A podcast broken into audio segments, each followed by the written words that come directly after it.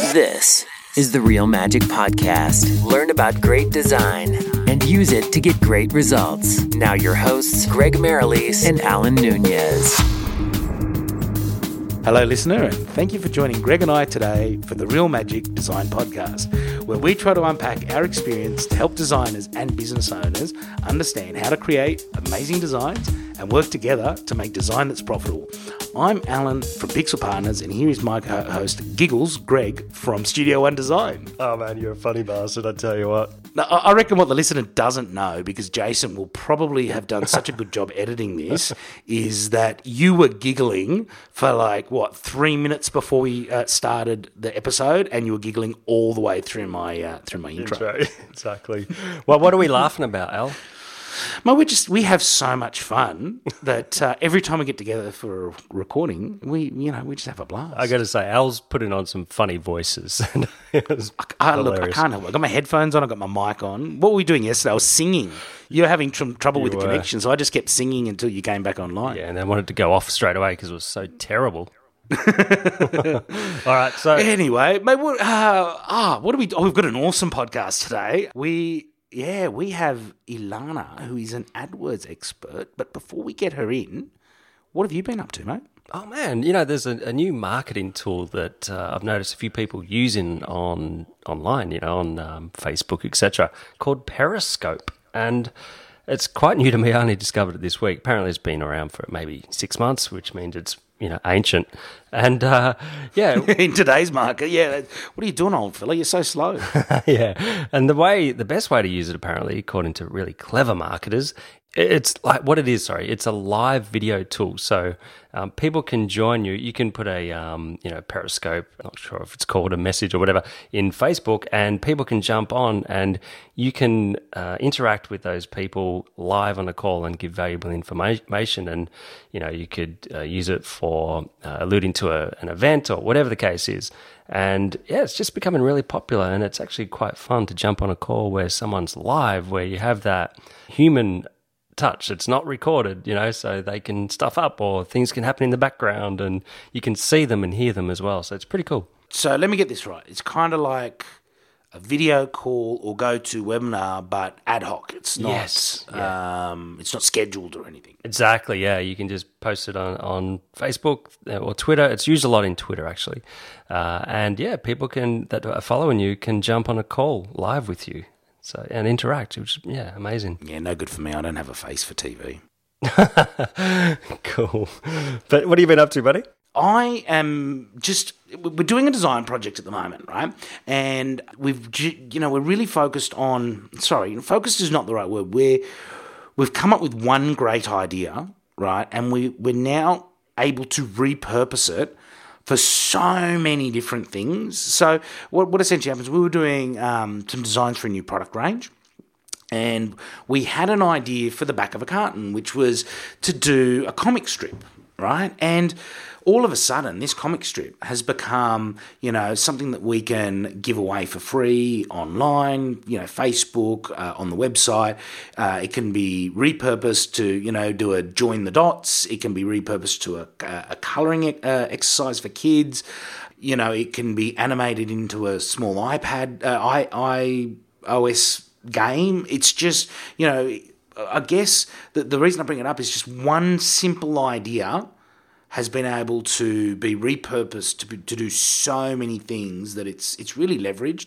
So I'm actually just going back through some of the stuff that we do at Pixel Partners and think have we had any of these good ideas and not repurposed them, you know, not taken them taken full advantage of them. Yeah, I think that's gold, man. In fact, I've um, developed an entire business on repurposing some of our old designs. Yeah, I mean, we, we tweak them as well and, and change a few things, but essentially designs that we had sold and we still own the, the IP rights on to a uh, to a client, we are now potentially selling or we offer them on one of our websites. Oh, that's very cool. It is, man. Dude, you know what? As cool as that is, right? I'm like so excited to get this guest on because Who we got, buddy? Mate, we, we have Ilana Wechsler, who is an AdWords expert. So, look, you know what? Why don't we just get her in here and talk to her? Awesome. Let's do it. Hey, Ilana, it's awesome to have you here today. How are you? I'm very well. Thank you. Thanks for having me. Oh, definitely a pleasure. Now, for our listeners, right, you are one of the foremost up and coming experts in Australia, maybe soon to be the world, in AdWords, right? And uh, Greg and I often mention in our shows that we do use online advertising and remarketing and AdWords. Um, but many people think of AdWords just as the little text ads that you see at the top and the side of the, the Google search results. But really, there is so much more to it. Do you reckon you could just run through, you know, what is really available in AdWords and maybe how each little bit works, just just briefly? I sure can. So, look, as you said, search is the component to AdWords that most people know about. You know, people go to Google, they type something in, they see the little text ads comes up. But what a lot of people don't realize is that there's a whole other side to AdWords, which is the display network, which is putting your ads on other people's websites. So you have the option as an advertiser to put text ads or banner ads on other people's websites. So when you say banner ads, you mean picture ads, right? Picture, yeah, anything it can be graphics. Um, there can be a whole multitude of options that you can, that are available. Really, it can be animated and video. Look, I'm I'm playing a little naive, but I'm lucky enough to have you do work for me. So you have taken the time and care to explain this to me and dumb it down so that I understand it. But I guess you know, just so that the the listener knows, and me, um, oh, and, and, and don't you use Ilana, Greg? Not yet. Oh, we'll have to have a chat after the recording. um, so yeah, but I mean, it's so it's it's very visual though. It's not about it's not just about words. I mean, you can have words in the graphics and in the designs, but it is it's those pictures you see when you're on eBay off to the right that's not actually part of eBay and things like that, right? Yeah, exactly. And there's also if you're reading an article on, let's say, the New York Times, or if you're in Australia, the Sydney Morning Herald, for example, it's those um, pictures that are sort of blended through the content. They're also Google ads as well. So, so you're saying that me and Greg could have ads uh, in the New York Times online? I am, and actually at a very affordable rate. You can. It's not like if it's on the New York Times for you, it's on the New York Times for everybody. The point is, with Google's targeting, you can be on the New York Times for certain types of people, and hopefully, if you've done the targeting right, your ideal customer. That's powerful. Oh, that is that is very cool. I mean, I, I don't think there's any ty- other type of advertising source where you know you can have that kind of narrow focus on your. But how do you pay for it? Like, do you have to pay for a month's worth of ads, or like what? How exactly do these these ads in these high level places work? Well, this is the amazing thing: is that um, Google AdWords is a pay per click platform. Be it you only pay when somebody clicks on your ad. So any ad that somebody doesn't click on is effectively free branding. So for small business, this is an extremely powerful vehicle to get their brand brand out there, and ultimately only pay for the people who express an interest in it. So it's it's amazing and it's an amazing opportunity. Can you pick and choose which websites you want to have them displayed on? Yeah, so this is the thing. Basically, if you, as an advertiser, decide that you want to advertise on other people's website, you're kind of faced with two options. You can say to Google, I know exactly where I want to advertise, I know exactly where my target market hangs out online, and I want to be really specific and you can type in directly which advertise which websites you want to advertise on provided that they allow Google ads on there mm-hmm. that's the, caveat, the yep. caveat or you can say to Google actually these are the kinds of people I'm interested in I'm not really sure where they hang out can you go and find them for me right. based on a whole bunch of criteria now it's not going to be 100% accurate but Google have done a lot of R&D in determining behaviors of people online and they've got actually got significantly better in finding the kinds of people that you want. Understood. And so you specialize in display ads. Do you also do them for Facebook? I do. Um, not as probably as much as I do Google stuff. Mm-hmm. Google stuff is my bread and butter. What's what's the difference, just for the for the listener? The difference in terms of what? Uh, Facebook advertising to to Google because they're both very targeted, but they have a different way of reaching the audience. I kind of say that the only similarity between Facebook's advertising platform and Google is that it's they're both a pay per click platform, but the the difference is in the traffic and the way the traffic behaves. With Google, especially search, um, you know, there's intent there. People are going to Google to find something, and as a business, you have an amazing opportunity to slide your business card under somebody's nose at the very point they're looking for it. So there's intent, and whereas on display as well as Facebook, you know, you're inter- it's called interruption marketing. You're interrupting mm-hmm. someone from reading their article, and it, it it's a very different medium. But Facebook is, you know, people are going there to see pictures of their friends and their family, and so its conversions are, are very, very different. Mm-hmm. I think also too. I mean, you know, the Google Display Network is this massive network of websites, right? I mean, Ilana said it's everything from the New York Times to eBay to blog sites, and Facebook is just Facebook. So, you know, you can only put a Facebook ad on Facebook. So if you get a customer like me, for example, who might only tune into his Facebook once every day or two, the display network is something where I might stumble across an ad. Now, look, I've got to ask you, Ilana, and, and I know how you how this is done, but I think our our our listeners would probably be pretty intrigued while we're still talking about the types of ads. Yesterday, I was actually looking for a new set of headphones for this podcast. right? And uh, Jason, our wonderful editor, sent me a link to a local store near me where I could buy the right type of headphone. And uh, I was then off on another website looking for computer equipment for my team in the Philippines. And uh, lo and behold, I see this ad of the exact headphones that Jason had referred me to sitting there, and I didn't even realize, but it was from the same supplier. And I clicked on it thinking, oh, maybe they've got a better deal. And I went back to, to where I was. Is that intentional? I mean, it, it can't be a coincidence that you know later that day on a site about electronics, I was shown the same set of headphones again. Exactly, it's definitely not a coincidence. It's what we call remarketing or retargeting, or what other people call stalking. it was a little creepy. It was a little creepy. Um, yeah. So basically, you went to that website. That website owner sort of clipped you with a little tag that's remembered you, and it's remembered where you've been. And so they're showing you the item that you were looking at based on the fact that you were there the day before. Now, remarketing is is vast and there are so many ways that you can do this and I'd say a lot of people do it really creepily, um, where they bombard people with exactly that, like the exact headphones that you were looking at. They'll show you 10 ads a day for every day for a year or something. So, but you can be really quite advanced with it and you can, you can lay your ads after a certain period of time before you show them again, or you can perhaps, if you know, based on your behavior yesterday where you were looking at them but you weren't quite ready to buy, you can craft the ad that you next show them as perhaps free shipping or 10% ah. off of those ones. Or you can perhaps, if you didn't buy, you can show them a different set of headphones that perhaps might be more appropriate.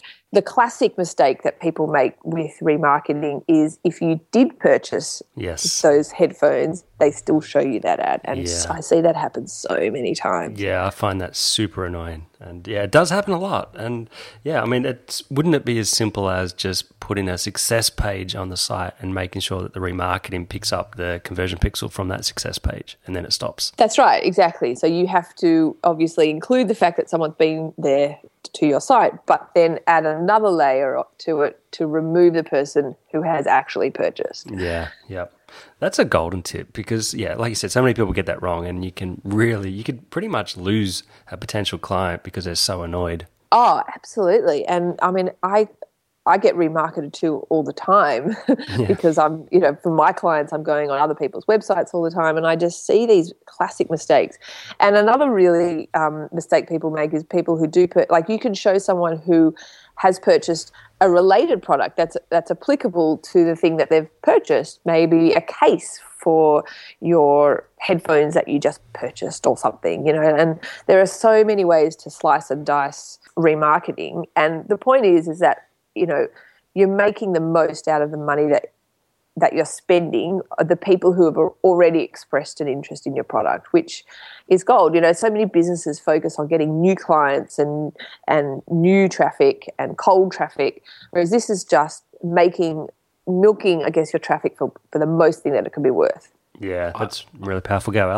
Go, Al. I was, going to say, I saw a funny one the other day. I was looking um, on behalf of uh, one of the clients that I consult to at online banking options for, for sorry for um, transactions, so online merchants, and uh, I went to a a page that was completely unrelated to banking, and it was a blog post, and it had, I think, four ad spots uh, along the post, and all four ads were for the bank that I'd just been to to have a look at the the merchant. So that's like a, an example of you know definitely do not do.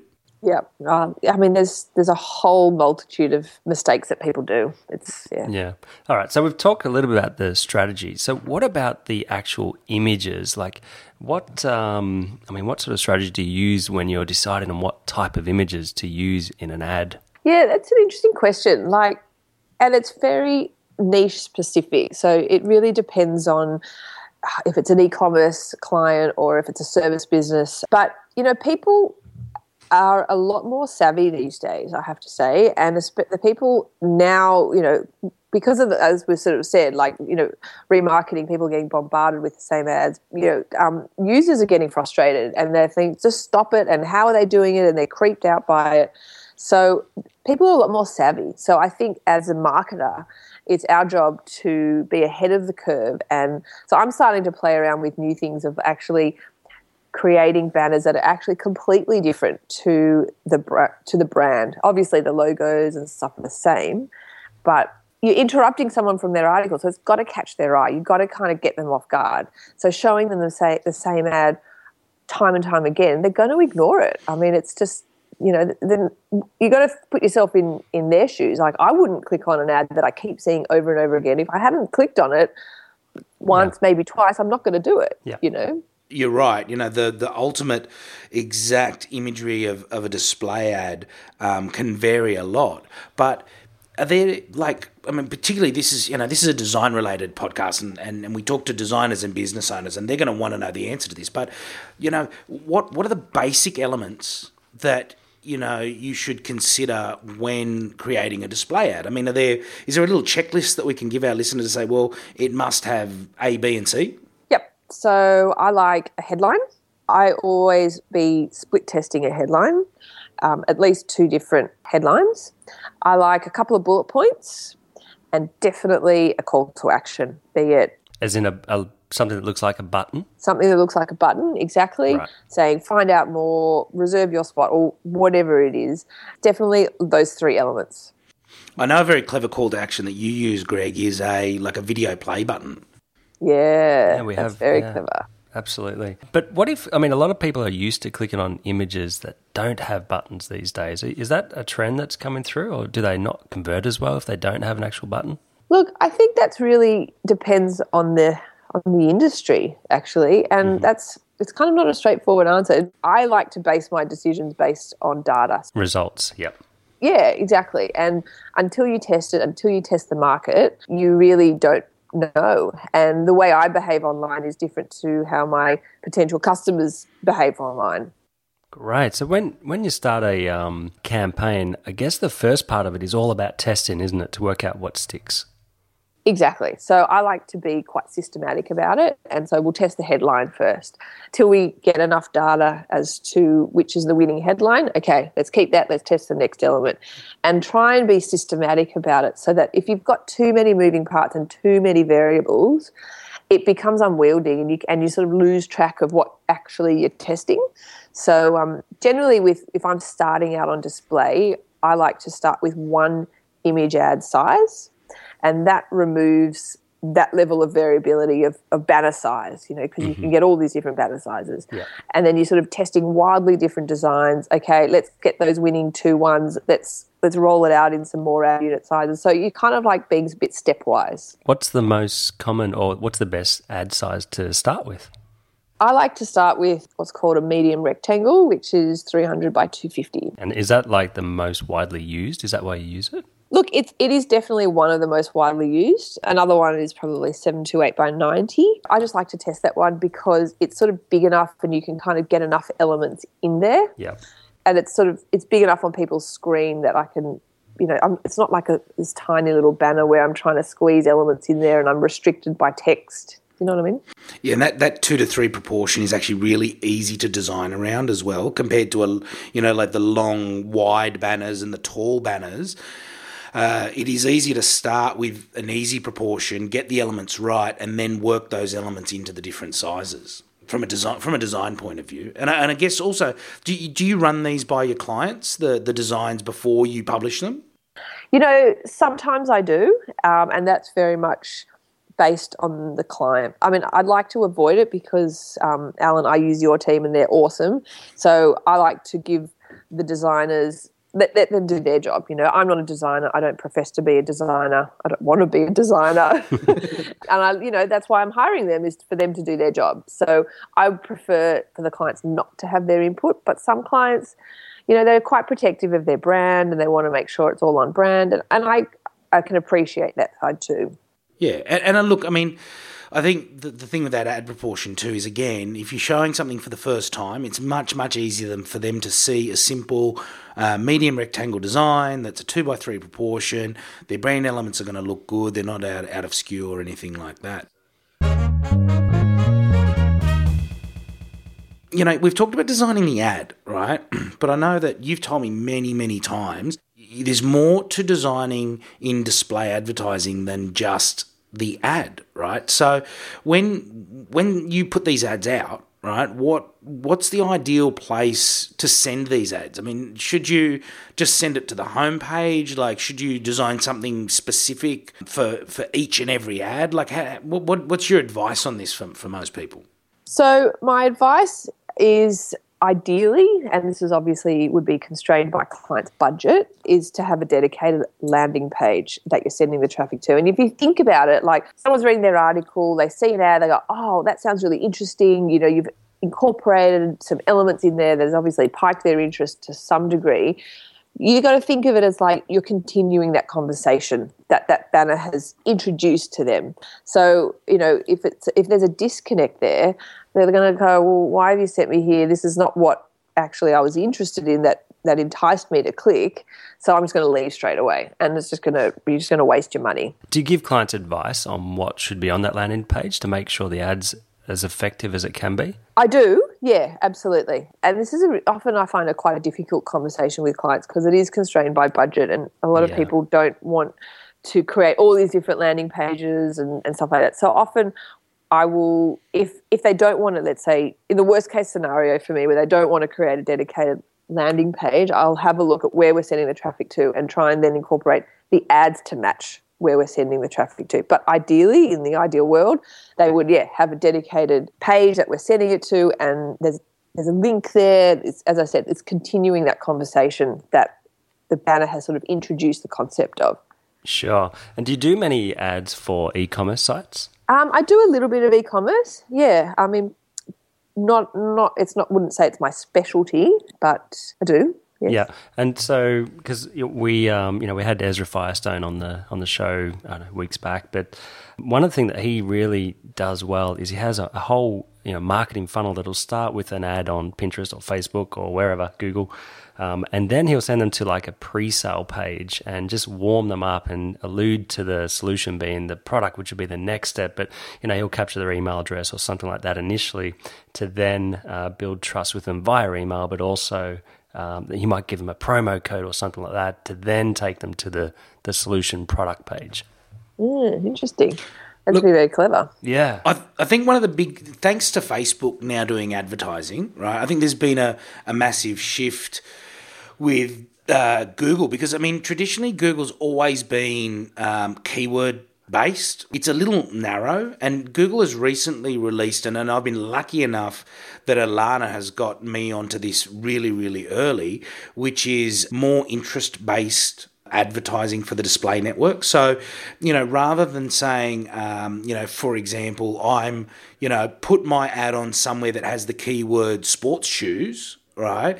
You just say to Google, I'm in, I want to target people who are interested in sports shoes. Now, I might not have gone to um, a sports shoe store but I might be looking at all the blogs related to, you know, how to, you know, start running, for example, you know, to lose weight or, you know, uh, gym fitness. So, you know, if I'm trying to, if I'm doing all this research about going to the gym, then there's a high likelihood that I may be interested in a pair of good running shoes. So that that changes the whole dynamic of, of display advertising. And, and you know, it, it's kind of where Ezra's going with e-commerce. You know, it used to be that you would be trying to sell something in your display ad. People are using the display ad network just like they might use a quarter page ad in a newspaper, right?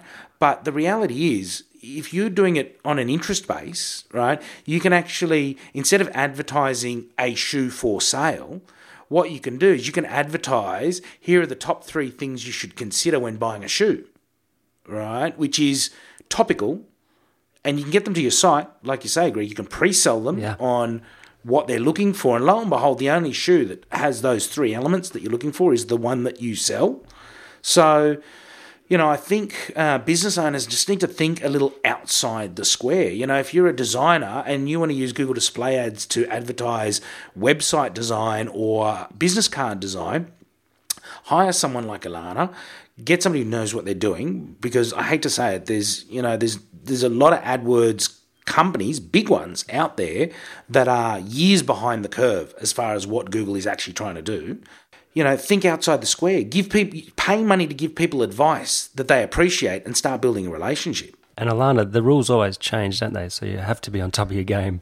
Uh, yeah, I heard some crazy statistic that I think last year Google made over 400 changes to their AdWords platform. That's more than one a day. I mean, Wow. it's, I mean, obviously, you know, some of them were little, and it's, but you know, there were big changes, and it's it's become its own industry that you just you, you know, if you're not ahead of the curve, you just get creamed, basically. Yeah. Um, and as a you know just a, a small business that's trying to do it myself, it's difficult and it's hard to know what is going to get the best results. And I know it's all about testing the start, but it is difficult. I'd much rather pay an expert.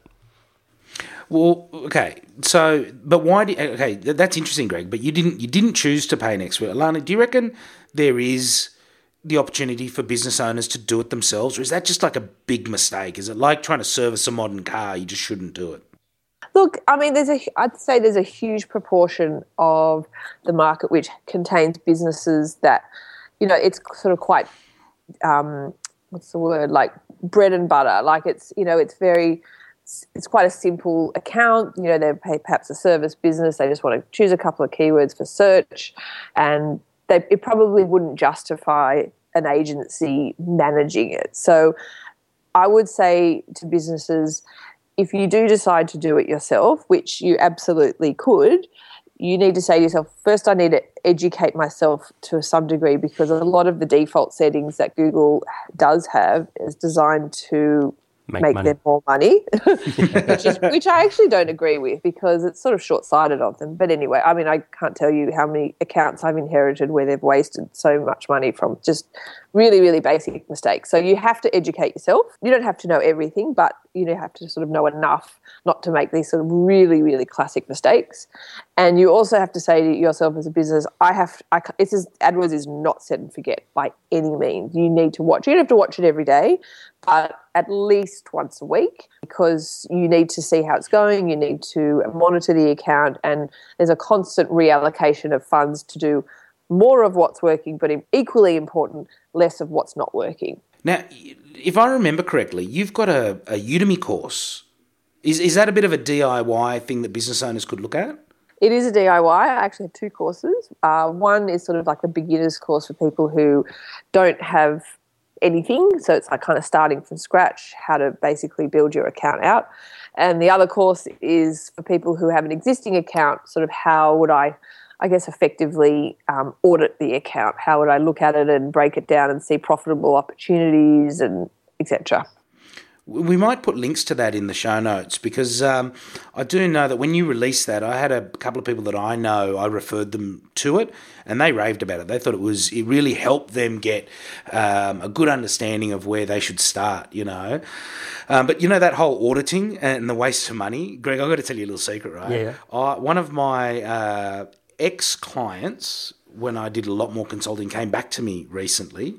And uh, Ilana, what did you find? Like eight thousand dollars worth of wasted ad spend. Eight thousand six hundred dollars. Oh, you're, you're very specific, aren't you? Just rub that in. Yeah. if I was specific, I'd say eight thousand six hundred and thirteen. No, no. Um, it was this is also another classic mistake that I see time and time again. Once again, Google being um, mean, in my opinion. There's a default setting that for the display and remarketing that um, your ads will show on all these mobile apps. I don't know if you've got young kids, but you know my kids play on the iPad, and there's sort of these inadvertent clicks that they do through these games that you download and stuff, and oh. and they don't cost a lot. It's sort of twenty cents here, thirty cents there, but there's literally thousands of these mobile apps. So people say, "Oh, well, I've turned off mobile." Well, it doesn't matter; they show on iPads. You know, so you have to put in this one placement.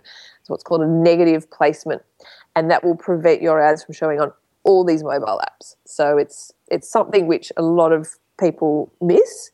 And then before they know it, they go, what, what are these mobile apps? Why have I incurred all these costs on it? I think for this particular client, Alan, it was like $150 just from one of these mobile apps, let alone the thousands. Wow. it's crazy. That's, yeah, that's a huge mistake. Do you have any other common mistakes that people make when they're trying to do their own AdWord campaigns? Yep. So the, these are the main ones I see. I see, first of all, no conversion tracking set up. And so for people who don't know what that is, you can set up your account to track what's sort of a win for you, be it, you know, someone picking up the phone and calling you or putting in their details in an online inquiry form. So they haven't, you know, one of the beauty of, of AdWords is is the transparency and the data that you get so that you know what's working and you know what doesn't work. So you have to set up conversion tracking to see that, otherwise you don't know, basically. So that's the classic one. The other one is for search this is everyone does this. They set up one campaign and they set up one ad group and they put literally hundreds of keywords in that one ad group. and the problem with that is that the ads don't match the keywords that have triggered them and it's it's a whole mess. It's yeah that's probably getting a bit technical, but no, but I think that's really crucially important because that is one thing that I, I did myself and worked out the hard way. Um, yeah, had too many keywords, too many uh, demographics as well, and you know, yeah, location, the, yeah, and the best way is to split each one of those criteria into a separate ad. Is that right? Exactly, because you kind of got to think about it that the whole point of putting in implementing structure in your account is to match the ad that is most relevant to the keyword that is triggered. And if by having too many keywords in that one ad group, it's a disconnect. And so what happens is that people don't click on your ad because, oh, that's not really what I was looking for. And so you get a really low click through rate, which then impacts quality score. So oh. this is probably a bit of an you know advanced topic for some people who've got a little bit of knowledge about AdWords. But that's what, ha- and then you end up paying more. So by implementing structure and creating tightly themed campaigns and ad groups, Google sort of rewards you for that and gives you a good quality score, which then reduces your cost per click. So you can get a, a cheaper ad than like a professional can generally get a, an ad, you know, cheaper clicks than a, an amateur. Exactly. Wow. Exactly. So in often cases when I inherit um, an account that's made these mistakes, I'll often half the cost per click. It's interesting what you say. So what you what you're essentially saying is that if you do a really good job of your keyword choice, your ads, and where you're sending the traffic, Google actually rewards you by giving you what more visibility and cheaper clicks, right? Exactly. Greg and I both love split testing, right? Any type of design, online or offline, right? But you know, because of what you've said, you know, really, there's a lot to split test. What what are the kinds of things that if if if the listener had to make a short list of things to test, maybe not all at once, but they should go through the process. What what kind of things can you test? First of all, ad unit size because the visibility will vary based on where people will allow various ad unit sizes. So as I said before, you know, I test the first the 300 by 250 first and then I'll roll it out for all the different ad unit sizes. And what you'll see is the amount of impressions that you get from all the ad unit sizes will vary based on which website owner will allow certain ad unit sizes. Like some some business owners don't want to flood their website with ads, which is totally fair enough. Um, so that's one component to test. Another component, obviously, different images, and perhaps you only have a text only banner ad or an ad as you said, like that, that's got a it looks like it's a video, or you can have, you can even do YouTube advertising. So that what's called the in-stream ads, which is the the video ad that plays before you're about to watch a video. That's another thing um, to test. Um, and YouTube's quite quite cheap, isn't it, at the moment? YouTube is is extremely cheap and it's fast. There is an amazing opportunity on YouTube at the moment. Most people aren't doing it. And you know, where do you go when you want to learn something? You go to YouTube to yeah. watch a video on it. So it's it's an obvious thing, and you can be really um, really targeted with YouTube. That you can, um, if one of your competitors, let's say, has got a really active channel and they choose to display ads, you can have your ad in front of your competitor's audience. I mean, that's an amazing opportunity. And I've got some clients that were getting views for six cents a view, which is just insane. Like this is sort of the cost per click that AdWords was when it first started. So it's it's an amazing opportunity at the moment. How long do you think it'll last being so cheap? Well, you know, this is the thing with AdWords, they're always changing. So I think a week ago or two weeks ago, they just changed their YouTube platform. Prior to that, you could actually get free clicks, where an ad of less than 30 seconds, if you clicked on it, would, um, sorry, let me just start again. If somebody clicked on your ad at the less than 30 second mark, it was free. Wow. Now they've now they've changed it. This is the thing: you blink and it changes. Well, that, that's the same when they did click to call for mobile devices. Originally, click to call was free. Yeah. Now, this is what they do. You know, they get people used to a platform. They get that. Oh, that's their onboarding, and then, well, sorry, you got to pay for it dope. okay, so is there anything else people should consider split testing? I mean, what about things like animated? I mean, I see, often see animated ads where yeah they're in the spot where the static ads normally are, but they have something going on in them. Do, do they convert any better, or is it just a good rule to test everything?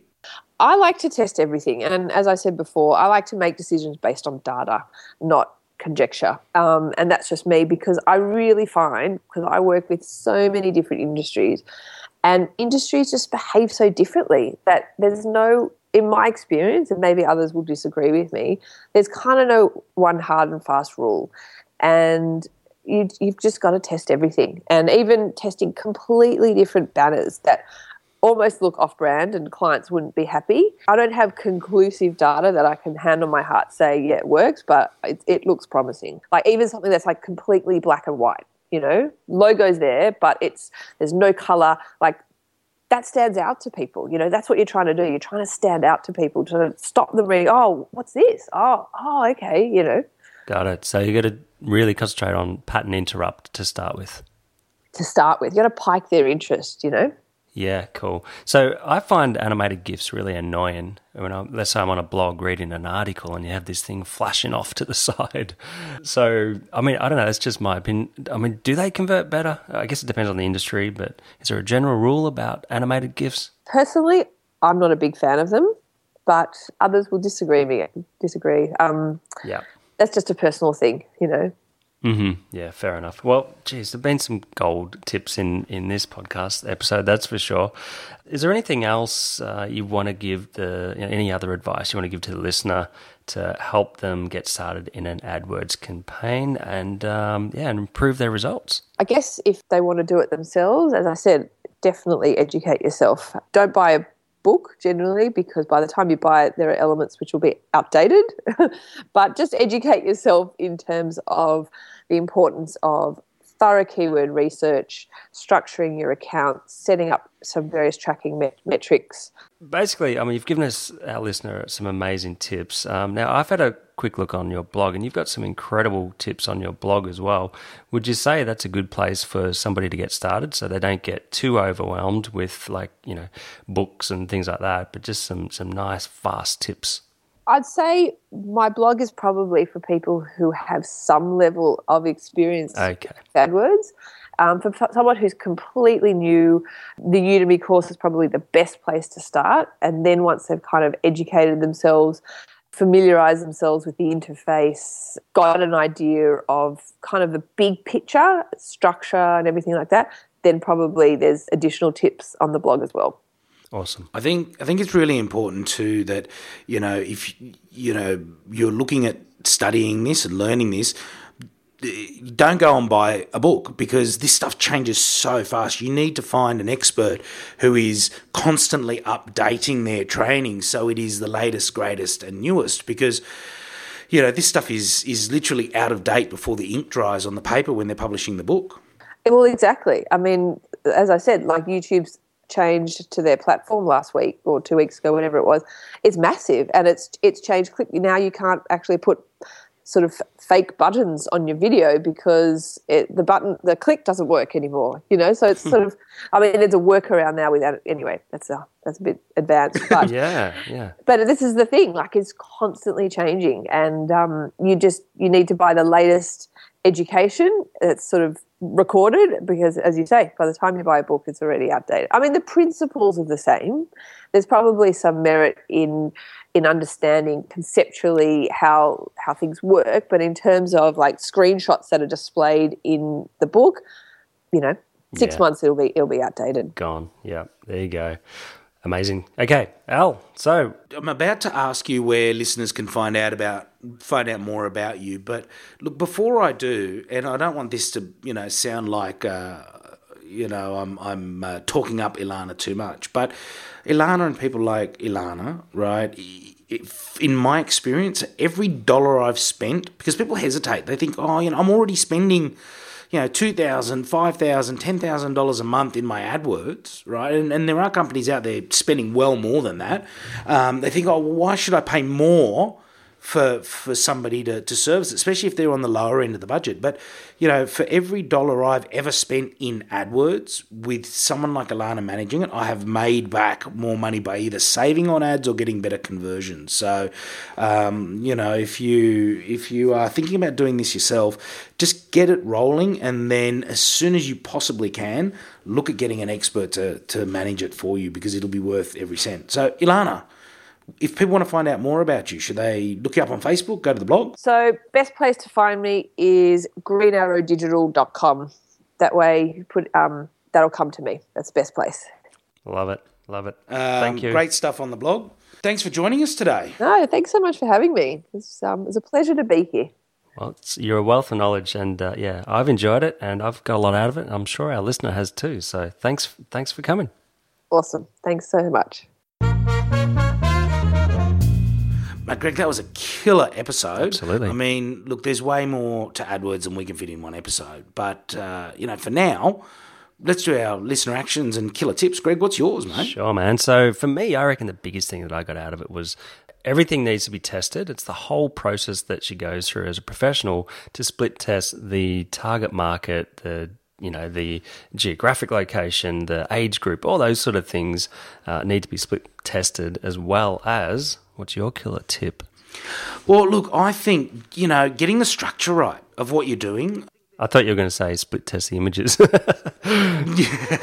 Well, no, I was actually going to say, look, split testing, think outside the box with your split testing for display ads. Because, like she said, maybe something a little off brand, as much as you might look at it and go, that's not my brand, might actually convert really well and get people back to engage in the brand. But I think the structure of the way you set up this advertising gets you thinking about the way you're split testing because you're looking at very small components. She's saying don't bundle it all together because it's not all the same. You know, break it into little bits. Yeah, can I ask? So when you're designing, like your business is designing ads for her or for her clients, um, and you know her main sort of message was to be a pattern interrupter. Um, like, do you guys purposely go out of your way to be, I don't know, just in your face with the designs? Uh, it, it really depends on the client and the branding. I mean, and it d- depends on what she's trying to achieve. So we have for our wholesale clients, for, for agencies, you know, we have different types of display ads that we design, right? So, like she says, we will we will be tasked to design six completely different ads, Right, Right, right. that have just there is as little relationship to each ad. I mean, if you looked at them, you'd think they were almost from six different people mm-hmm. Yeah. right? And then once that's refined, that's where we would start to look at ways to improve it. So she would come to us and say, look, you know, we're at the point where we've got a headline that works well, we've got a call to action that works well. Let's now tra- test, you know, a black and white ad or a blue and white ad, like just a solid, solid color ad sure. that's slightly off brand. And like she said, it might still have the logo there, right? So it's not like you're trying to be deceiving. You're not trying to pass yourself off as something else, but you're just trying to be one step removed from what they've just seen. Yeah, got it. Got it. Yep. Makes total sense, man. Yeah, absolutely. Mate, that was great. Listener, go and get your notes from this episode. And if you didn't take notes, go back and listen to it again. Come and visit us and give us some comments on therealmagic.com. And uh, we'll catch you next time. Oh, Greg, yeah, see you, mate. Don't be shy. Like, if you like we have what's called Disqus which is a commenting system on our blog on our website at therealmagic.com but um, if you don't have an account just sign up. It's totally free and um, you know it's just a good way to connect with us. Yeah and feel free to go and leave a comment on itunes. We'll try and keep an eye on that. That doesn't allow us to reply but if we see some comments up there we can certainly reply on an episode in the future. You got it. Thanks for listening thanks listener. Catch you next time. See you buddy. Thanks for listening to the real magic podcast. Hear more at therealmagic.com.